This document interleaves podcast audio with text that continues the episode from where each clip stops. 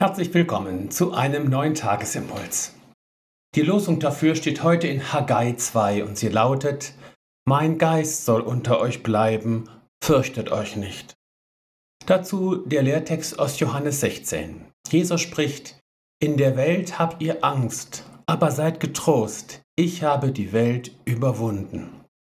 Und unser Thema lautet heute Überwinder werden.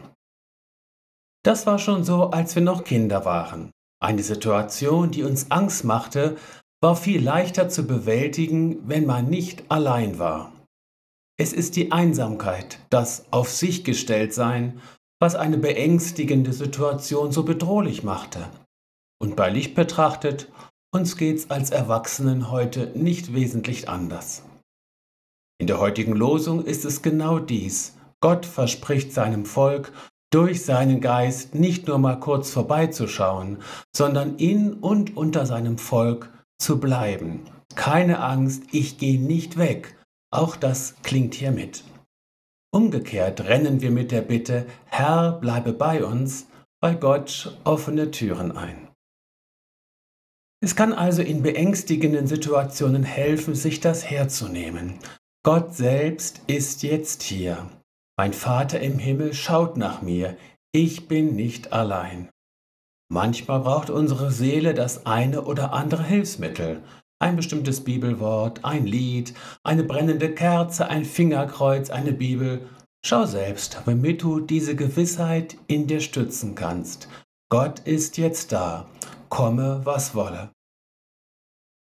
Im Lehrtext hält Jesus zunächst sehr nüchtern und realitätsnah fest, ja, in dieser Welt zu leben bedeutet immer auch mit Angst umgehen zu müssen.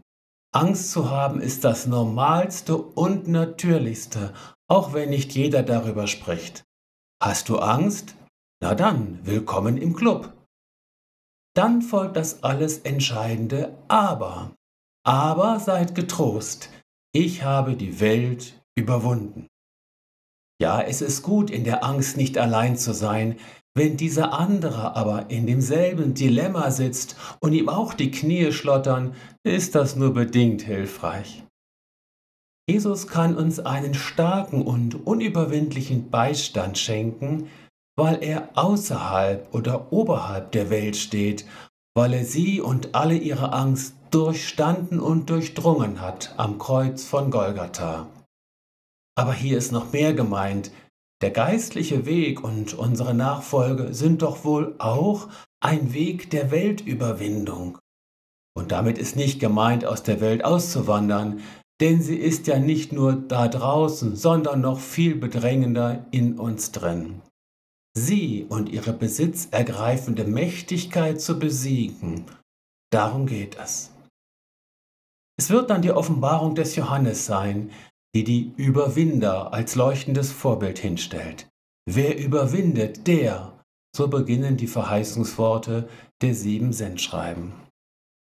In Jesus bist du gesegnet und mit bleibender Gottesgegenwart beschenkt und erfüllt. In Jesus bist du gesegnet mit dem Geheimnis geistlichen Siegens. Denn Christus geht dir voran.